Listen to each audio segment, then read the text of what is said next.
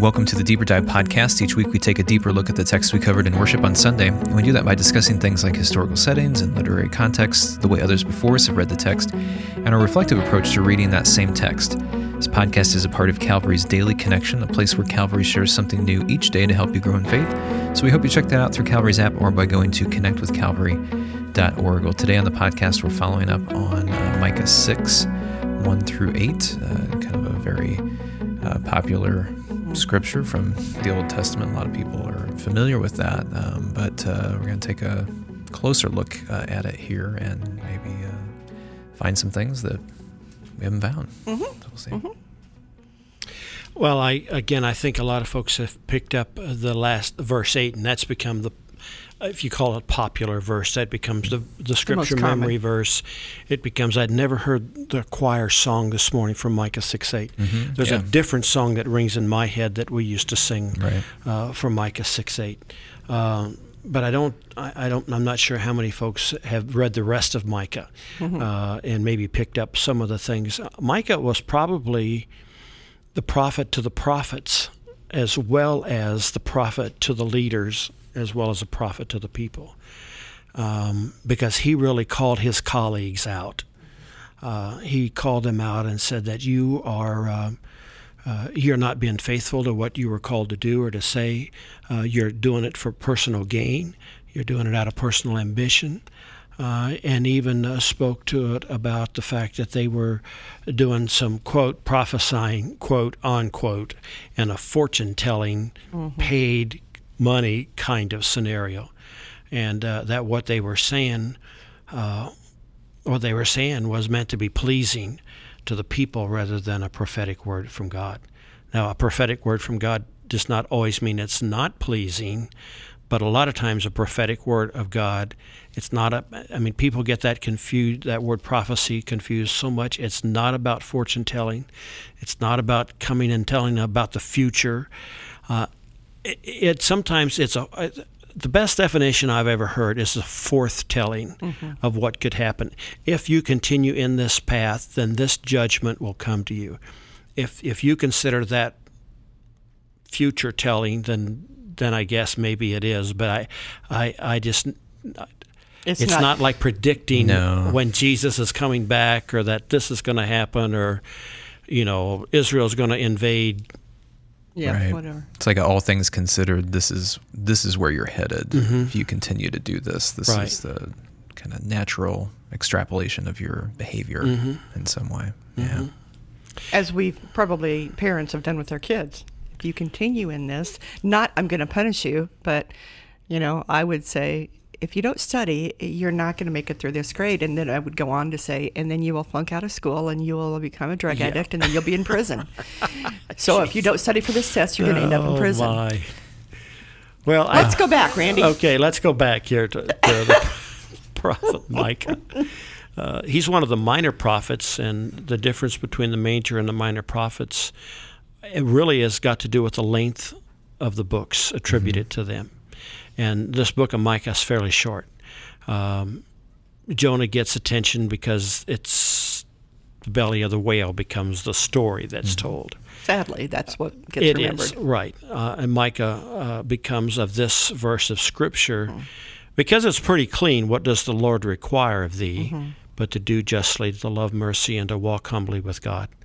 Um, and I think for those folks that are searching for what it means to be I, I, I don't like to throw these words around, but I'm tired and I don't have a better one. Uh, to, to, be to be a, a, a, true, solid person of faith, to take it seriously, to honor that commitment to discipleship. Um, certainly, three steps uh, are clean and pretty clear, and that's what makes it, I think, so quote popular unquote. Um, but he reflects on the continued story of the value of, of leadership. Uh, God makes reference to the leaders of Moses and Aaron and Miriam that he had provided.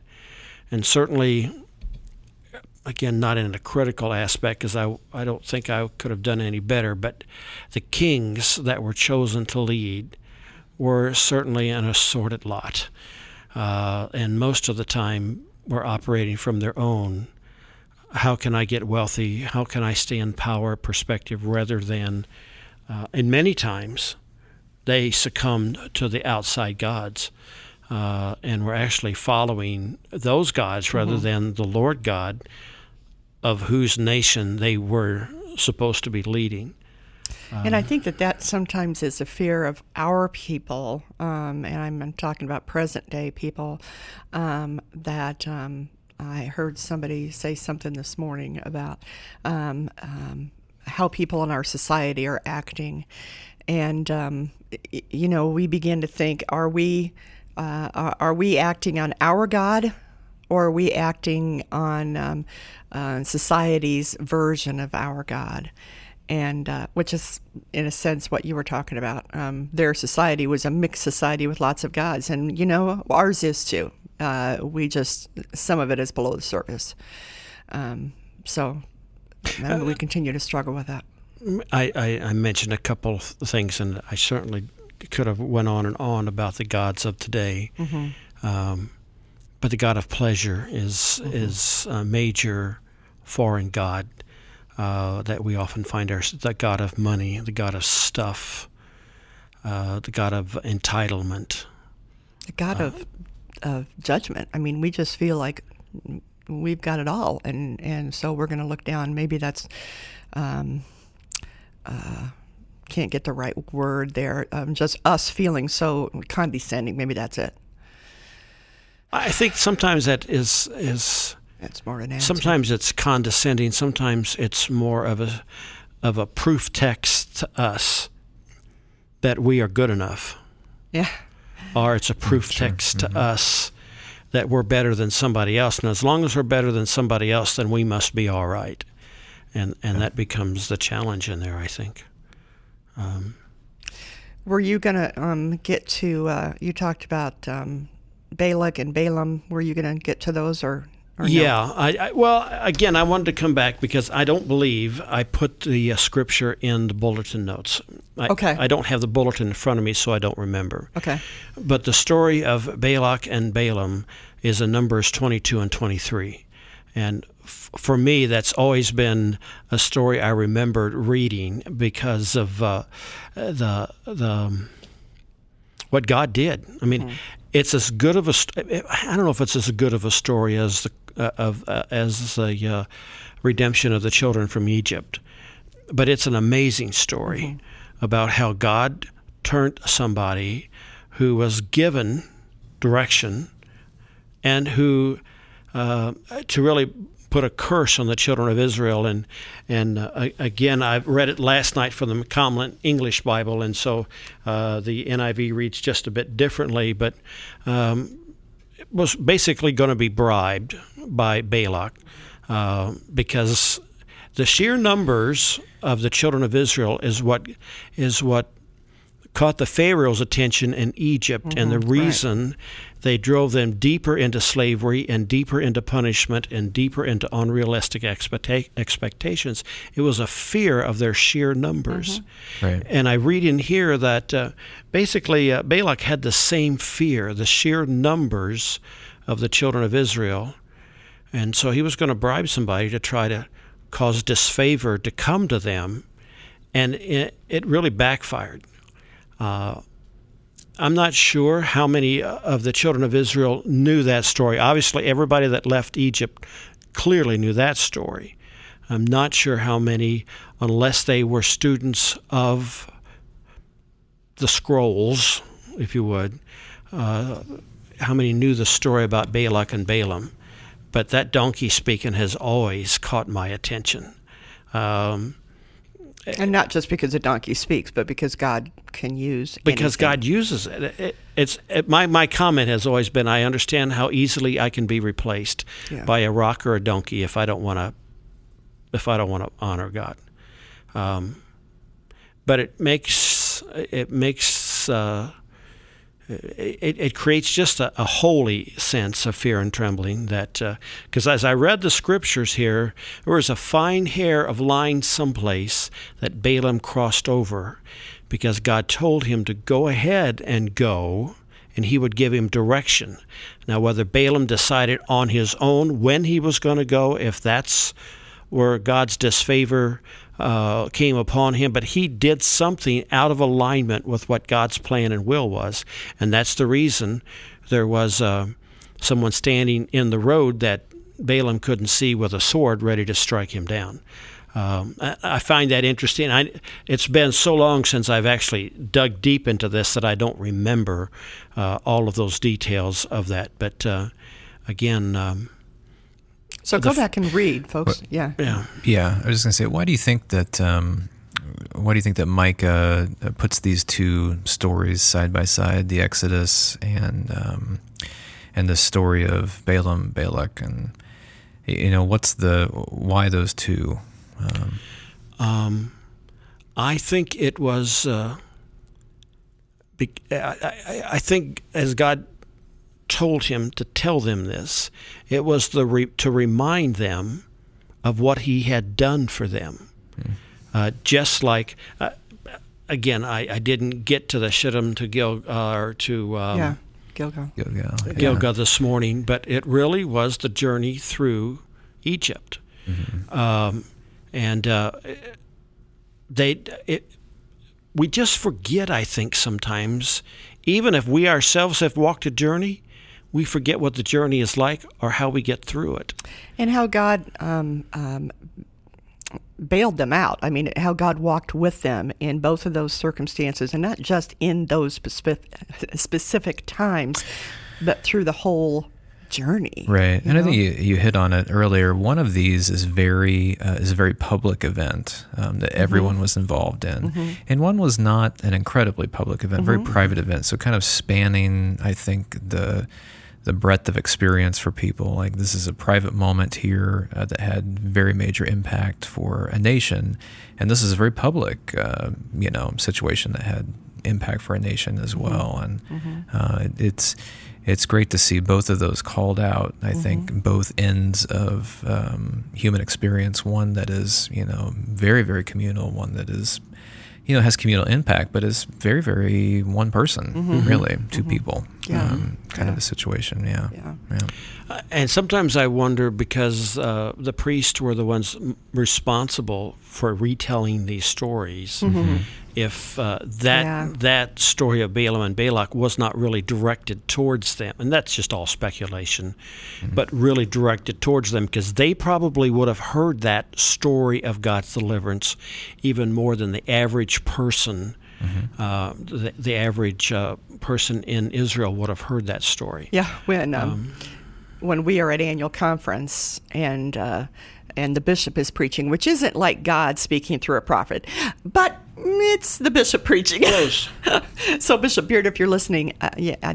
Anyway, um, there are there are times when the bishop says something that we clergy know that that's for us. in terms of a specific, you know what I mean, Randy? I mean, we mm-hmm. know a specific kind of obedience, and um, to the appointment process or to patients in the church or to uh, whatever it is.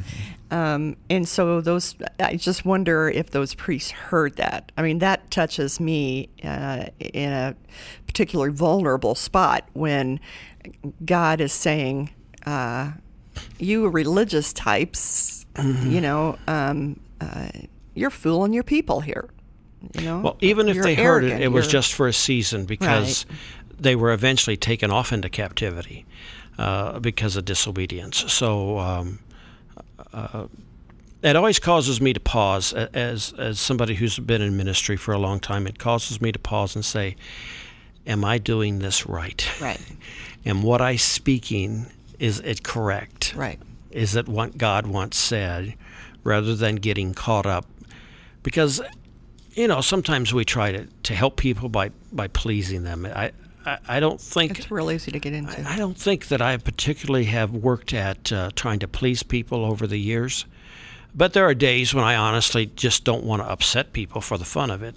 um, you know, and sometimes that just needs to happen that way. And um, so, anyway. Well, and and um, these priests wanted the uh, sacrifices, they wanted the offerings, um, not just be not I shouldn't say not just not because the people, not because of the people's faith. I think mm-hmm. um, it was. Um, I think they had lost sight of that too uh, about what the real reason for the sacrifices were, and so. Um, you know, this wasn't a passage that I preached. I'm working on another passage, but I, I was thinking about the significance of uh, how many was it, 10,000 rivers of olive oil or, mm-hmm. or whatever. I wonder what that significance is behind the number. I mean, obviously, it's an an, an unending kind of mm-hmm. thing. Mm-hmm. Um, um, but you know that that they were saying, you know, we'll give you all we've got, but that's not what God wants. It, then, because in this in the meantime, they are treating people horribly, and they right. have systems that are uh, holding people down. Right. Sounds familiar. It um, it translates to us today, and that was again, I, um, I, I wish I would have spent a bit more time on that. What that translates into the day for us, mm. what the rams, what the burnt offerings translate to us, because I think that today we still deal with a works, faith, grace issue, mm. and that if we uh, um, how much do I need to put into the offering plate? What's the minimum? Okay, mm-hmm. what's the minimum thing I need to do so I'm I'm in good? I'm, God and I are good. Missing the point that it is completely about faith and trust in Jesus Christ and a relationship with Him, and then we begin to look at what happens when we uh, live that out. Mm-hmm. So we have. Um, in fact, in uh, in a little while, we're going to have a leadership meeting, and and uh, in that. Um, the vision will be cast yet again. And, and we talk about at Calvary, we talk about what makes a disciple, and we talk about worship, wisdom, and works. Um, and and that can easily be seen as a works righteousness kind of thing, but that's a description. You know, um, if you want to grow as a disciple, this is what it takes. It's not a check mark checklist of okay, I've done this, I've done this, I'm in now, you know. Um, and, and that can be found, uh, is that on the website, Isaac? You can, mm-hmm. yeah, you can let us know if you don't find it, but it's on the website, I think.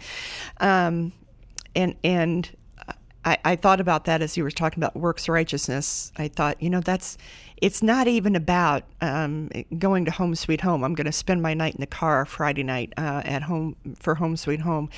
Wow, I did that. Okay, that's my acts of mercy. Um, you know, you know what I mean? It's it's not about mm-hmm. that. It's about um, um not trying to buy your way in.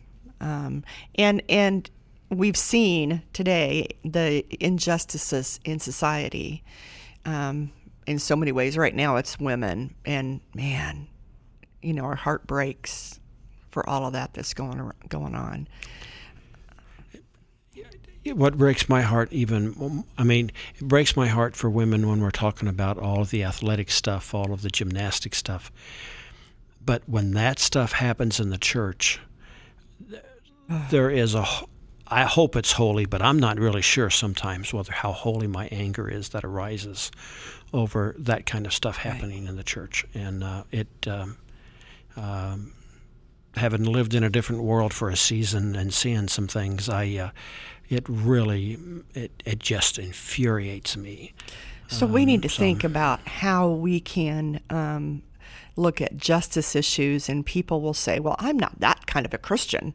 I don't." Well, we all are that kind of a Christian when it comes to uh, social justice and and uh, what it means. I have um, just in the last six months or so uh, learned more about. Um, uh, like the Medicaid system and how, um, you know, if if you if you don't work, then you can receive benefits. If you work but you don't work enough, you can't get a good enough job then you make less than you would and you lose benefits. You know what I mean?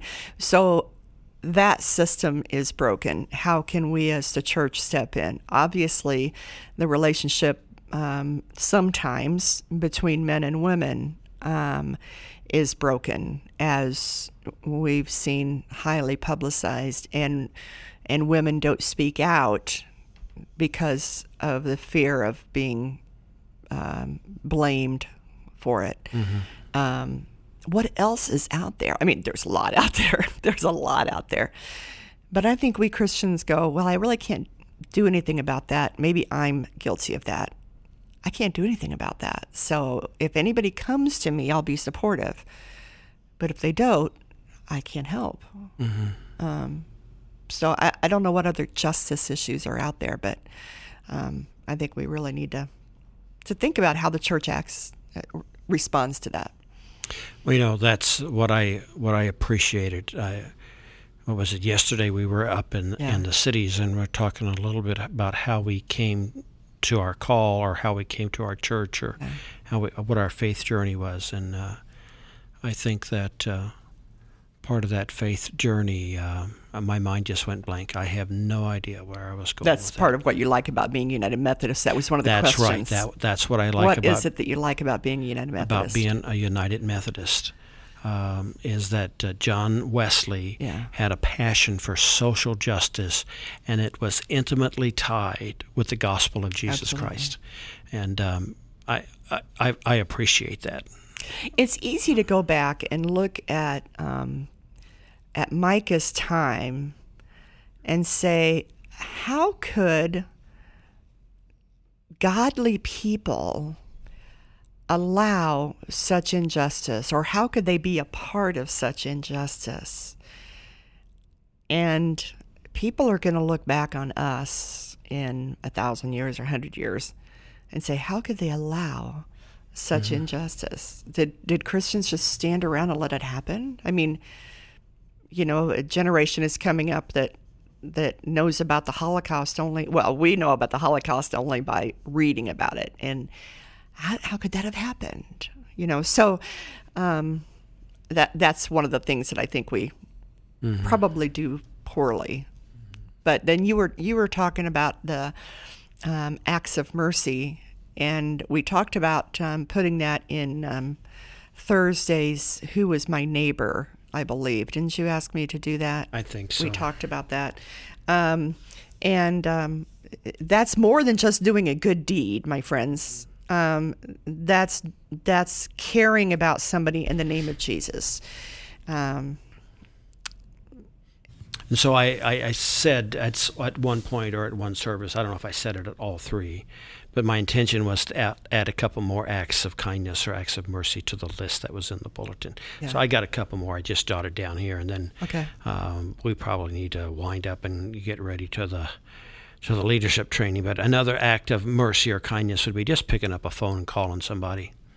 Um, uh, when you see somebody, and this is one I really meant to bring into this morning, and I and, and I didn't. When you see somebody standing off by themselves in the atrium on a Sunday morning, or at a first Wednesday on a Wednesday night, or even on a Wednesday night when all this other stuff is going on, that's when an act of mercy is to walk up to them and just begin to speak to them. Now, I understand that's not ever, not the everybody is given the, the, gift of gab. What the the church can be the loneliest place when you are in a crowd right. of people and nobody's and talking so, to you. Uh, the other thing you can do is uh, pick a neighbor in your neighborhood. Uh, if you're a baker, and just take him a plate of cookies. Just, just to say in Jesus' name, or better yet, maybe you just leave it on their doorstep. Um, but in in Jesus' name, I just wanted to bless your day. Yeah. Okay. Yeah. You know what um, I, I, would appreciate it is, uh, except that you wash my car, is after all the snow and sludge, um, wash somebody's windows. If they, if you come across a car that's slimed up like mine was, wash their windows mm-hmm. when they're in the, in the, when they're in the store, and then watch their car alarm go off. I guess right? Maybe that wouldn't be a good idea. anyway. Yeah. Yeah. Uh, Micah six eight. very I mean, it's just one of those texts that that sticks with you. Oh, uh, I think, and I think for good reason. Mm-hmm. And so, to continue to ruminate on that and meditate on that is always good practice. We'll have some things throughout the week that can help you um, do that. Um, and as Randy said, a list that'll happen uh, toward the end. So check that out. And um, Uh, we're glad that you've been listening today. If you have any questions or comments, we'd love to interact with you, and you can do that uh, either on Facebook or email or the website or however you want to get a hold of us. We'll uh, we'll we'll find you. You'll find us, mm-hmm. and we'll be back next week uh, with a deeper dive into, I believe, Psalm, Psalm 84, 84. and yes. Uh, the altars yeah. that we can build. Yep. So it'll be a fun a fun time for sure. Until then, grace and peace.